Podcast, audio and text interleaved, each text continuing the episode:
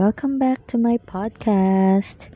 Okay, so for today's video, for today's episode, I'll be sharing with you kung ano yung mga na-highlight ko sa librong Master Your Emotions, a practical guide to overcome negativity and better manage your feelings. This book is by Thibaut Maurice not sure kung tama yung pagka-pronounce ko, and Carrie J. Donovan. Uh, I finished this book last last month lang and I just want to look back ano ba yung mga um, mga hinighlight ko sa libro na to. So, yon First, under the topic, wait lang. May kopya ako dito eh. Under the topic, using your body to influence your emotion. Ito yung hinighlight ko. Meron akong isang hinighlight. Sabi dito, people who were still exercising regularly had lower depression scores than people who only exercised sporadically. Exercise seems to not only help treat depression, but also to prevent relapse. So, when it comes to mastering your emotions, make sure exercising is part of your toolbox. I remember this part. Um, I think merong doctor yata na may kinukwento yung author na uh, inobserve niya yung mga depressed people and syempre over time um, sinundan nila kung ano yung nangyari sa mga taong to and yung iba sa kanila ay nagpatuloy na mag-exercise, tapos yung iba hindi daw.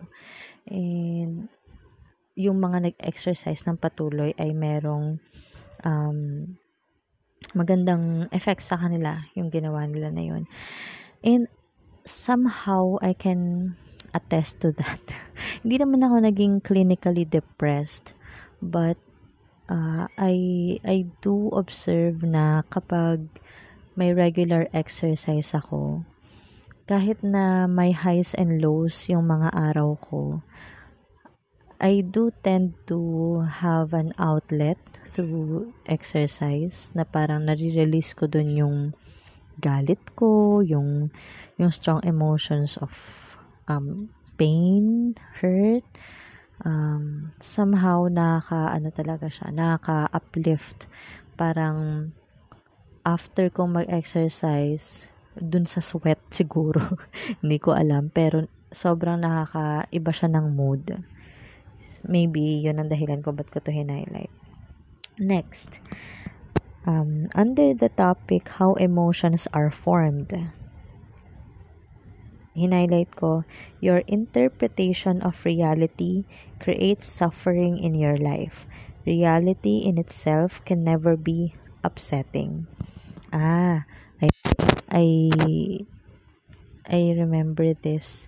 Ito yung part na uh, sinasabi niya kung paano nagpo-form yung mga negative emotions sa atin because of how we interpret yung mga nangyayari sa atin. Sabi niya nga dito na reality in itself can never be upsetting.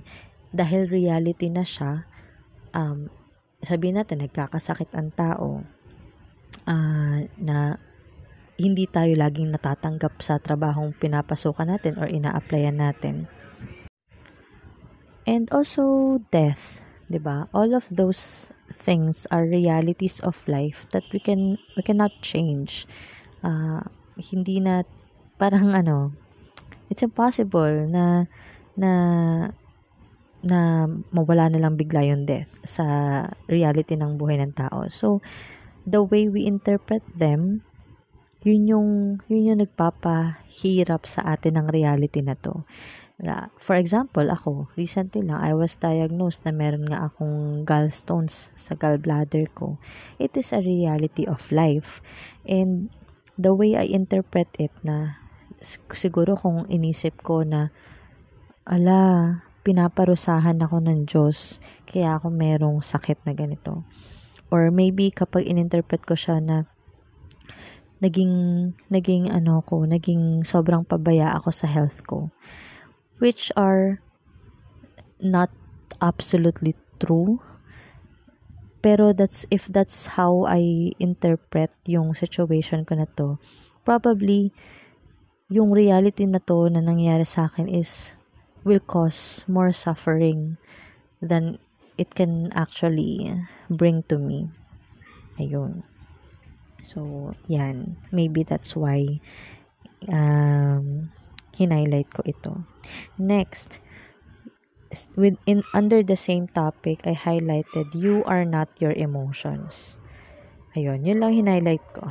Pero yung sumunod doon, sabi, you are not, uh, wait, sabi dyan, you are not sad, you merely experience feelings that you may call sadness at a given point in time.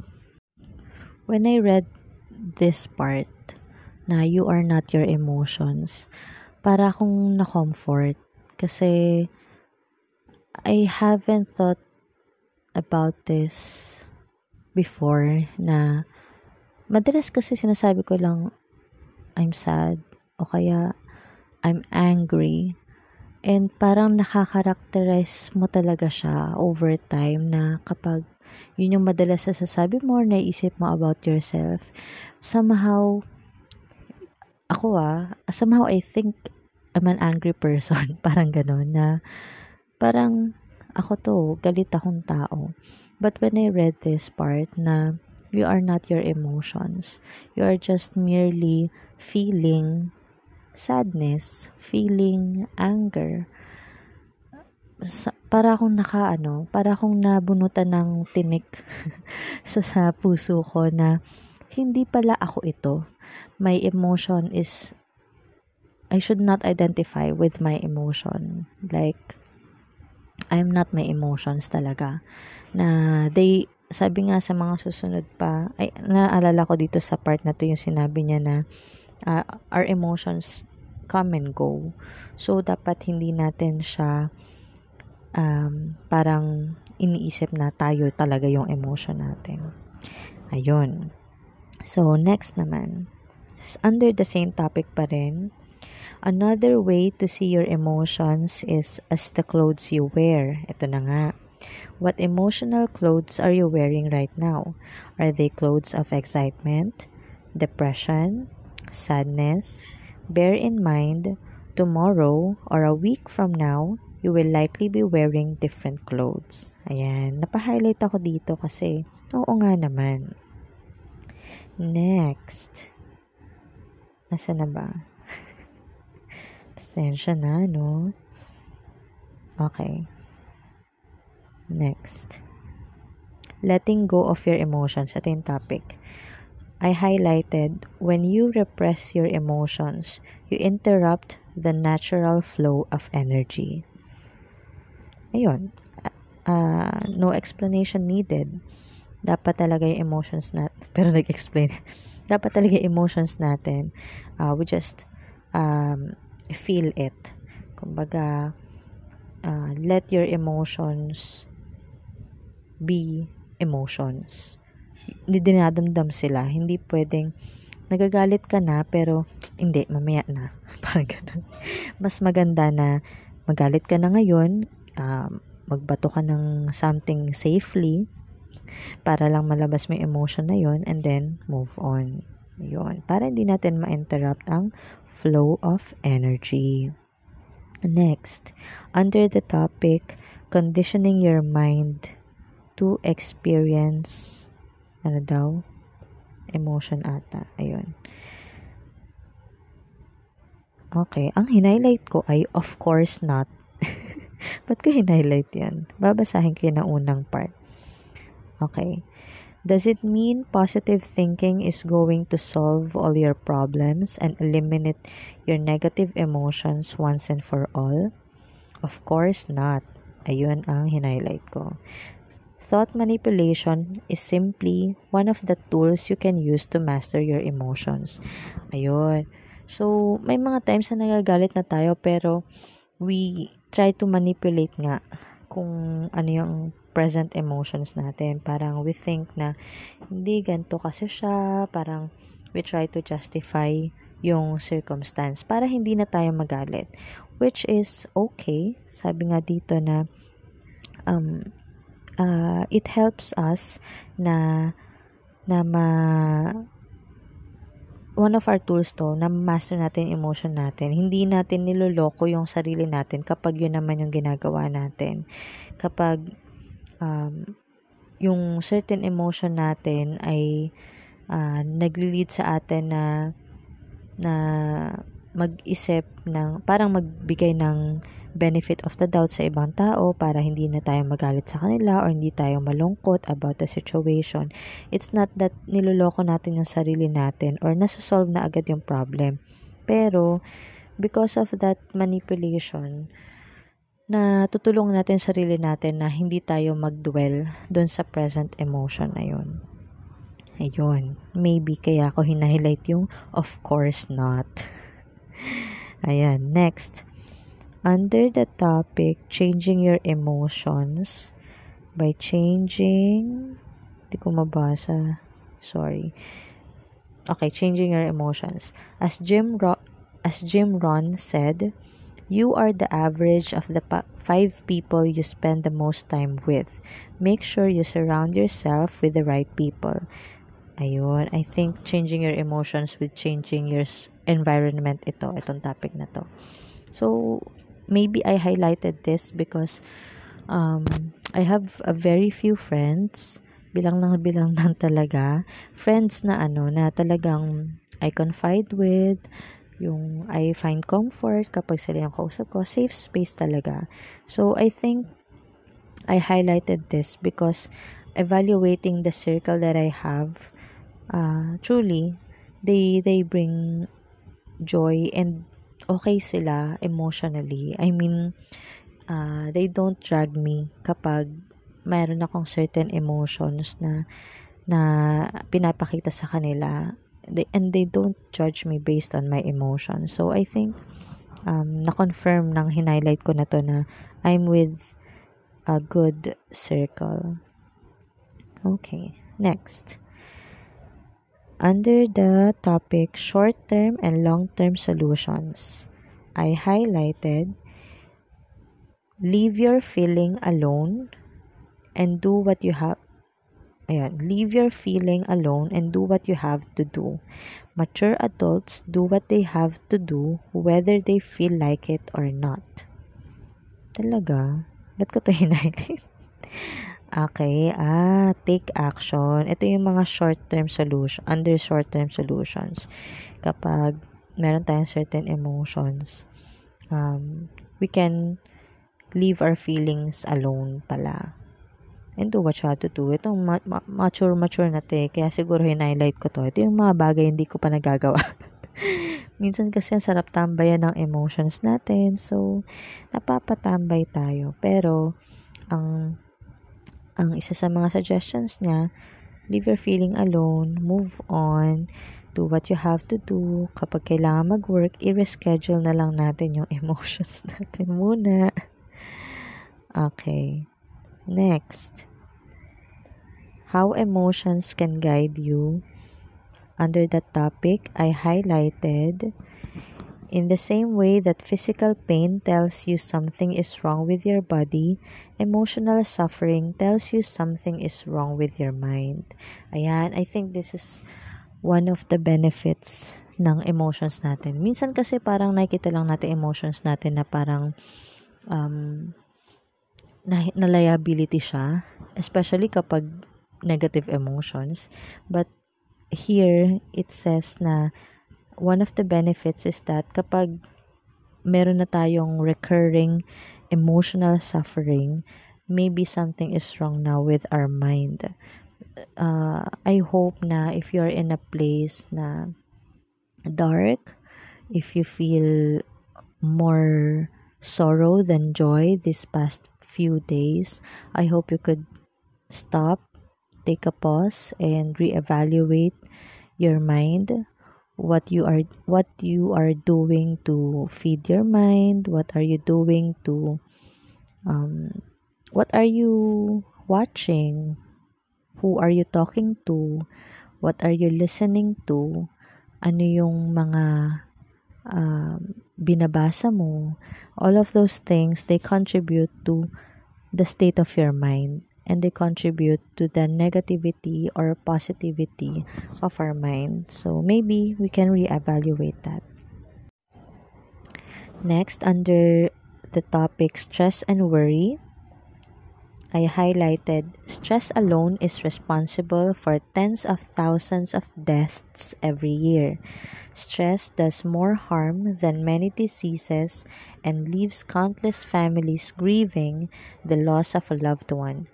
This is why it is essential it is essential you take active steps towards reducing your stress levels. Naku, hinighlight ko to kasi talagang totoo talaga.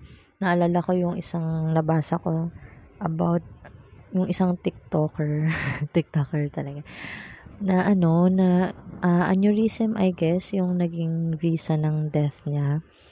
Pero, kwento rin dun, ano ba yung mga past experiences niya, ano yung nag-contribute dun sa sobrang stress na naramdaman niya lately bago siya mamatay.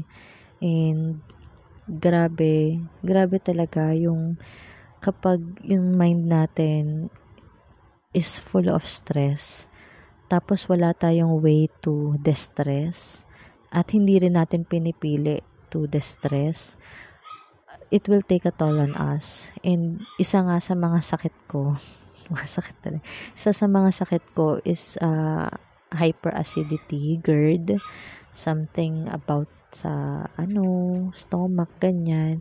'Di ba pag stress tayo, natitrigger 'yun, hindi lang sa mga kinakain natin. So, grabe talaga yung stress.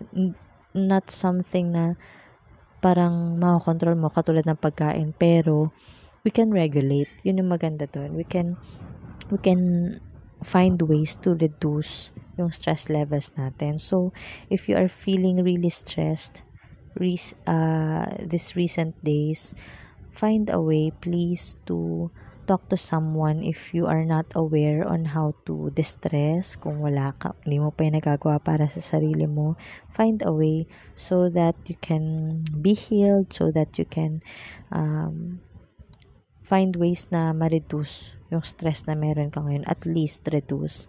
Kasi meron at meron talaga tayong stress sa buhay. Ayun. Next, next highlight is from the topic caring what people think of you. Naku, ba't ko kaya hinighlight? Sabi dito sa hinighlight ko, Therefore, don't make it your personal mission to change people's image of you. People are entitled to their beliefs and values, and they have the right to dislike you. They are free to interpret your actions and behaviors through their own filter. Part of your personal growth is to accept you don't have to be liked by everybody, and finally, you can be yourself. Ayun, I think I highlighted this because natutunan ko to itong pandemic lang din na parang suddenly I felt mas na feel ko na not all people like me.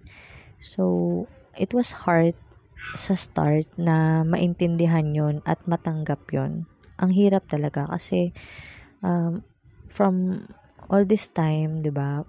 Ako sa sarili ko, I thought people generally likes me. Parang ganun. But uh, I came to a point na I realized na hindi pala lahat. So, ayun, minsan kasi yun yung large chunk ng stress natin, large chunk ng ng wino-worry natin whether people like us. Kaya we worry about our actions, parang we are walking on eggshells sa lahat ng sinasabi, ginagawa natin, to the point na we are not ourselves, binabago na natin sarili natin. And, syempre, kapag nagpe-pretend lang tayo to be someone who we're not, it will bring many negative emotions to us. So, ayun. Yun lang sa part na yon. Kaya napa-highlight ang atin yun. okay, next. Dami ko palang highlight dito, di ko na-realize. Under the topic, resentment. Naku, nakarelate ako dito. Kaya ako napa-highlight. Sabi dito, resentment often builds up when you fail to communicate effectively with the people you resent. Ayun. Kasi minsan, nagka-communicate naman tayo, pero I think importante dito yung communicate effectively. Minsan, uh, dahil resent, resenting na nga tayo towards the person, gusto lang natin na marinig nila tayo na mailabas lang natin yung gusto nating sabihin, yung mga reklamo natin, makapag-vent out tayo. Pero it's not an effective communication when we don't also listen to them, when we don't allow them to react, to respond, or to even maybe correct us. Baka may mga mali tayong nasabi. So, ayun, nagbe-build up ang resentment kasi wala eh. Ang pinapaniwalaan lang natin is tama tayo. Tama ba? kasi ako, ganun ako. Hopefully, nagbabago na ako. okay, next. Medyo malapit na guys. Hindi naman kayo magsistay dito kung ayaw niyo mga binabasa ko, di ba? okay, next. Under the topic depression. Okay. Depression is a sign you've lost touch with reality. Have you noticed that human beings are one of the few species on earth that have the ability to become depressed? 'Di ba no? Napide-depress ba yung mga isda? this is because they are the only ones who can get lost in their mind and become enslaved by negative thoughts and disempowering stories. Grabe yung imagination natin, grabe yung mga utak natin, yung, yung grabe talaga yung nararating. Kaya, grabe din naman ang impact sa atin kapag negative yung mga naiisip natin. So, that's understandable, syempre. Next highlight ko, under the same topic na depression, When depressed, more thinking is seldom than solu- seldom the solution. I, again, ulitin ko. When depressed, more thinking is seldom the solution. You rarely see people getting out of depression by using their mind. Ito, hinighlight ko talaga kasi, oo nga, totoo nga. Kasi di ba kapag ako, again, I'm not clinically diagnosed na depressed ah, pero when I feel sad, extreme sadness, extreme sorrow, extreme hurt. Minsan, sinasabi ko lang sa sarili ko na, hindi, hindi ako malungkot. Hindi ako, hindi ako, ano, hindi ako nasasaktan. Minsan, ganun lang eh, kasi gusto mo agad matapos yung emotion na meron ka. But, totoo to, yung sinabi niya, I remember, after pa nitong mga hinighlight ko, uh, I think, th- under this topic, sinabi niya yung mga importance na exercise, importance ng pag-change ng diet, importance ng pakipag-usap sa mga tao, yun bang mga practical ways on how we can battle depression or sadness. Hindi hindi dapat gumagalaw tayo. Dapat gumagalaw tayo instead na iniisip lang natin na hindi ako depressed, na hindi ako sad. Kasi hindi nga siya matatalo ng pag-iisip lang or ng more thinking. Ayun. Tama, hinighlight ko talaga to because of that. Next, under the topic fear or discomfort. As Benjamin Franklin said, some people die at 25 and aren't buried until 75. Ayun, ah, naalala ko to. Yung pag may fear daw tayo, we die.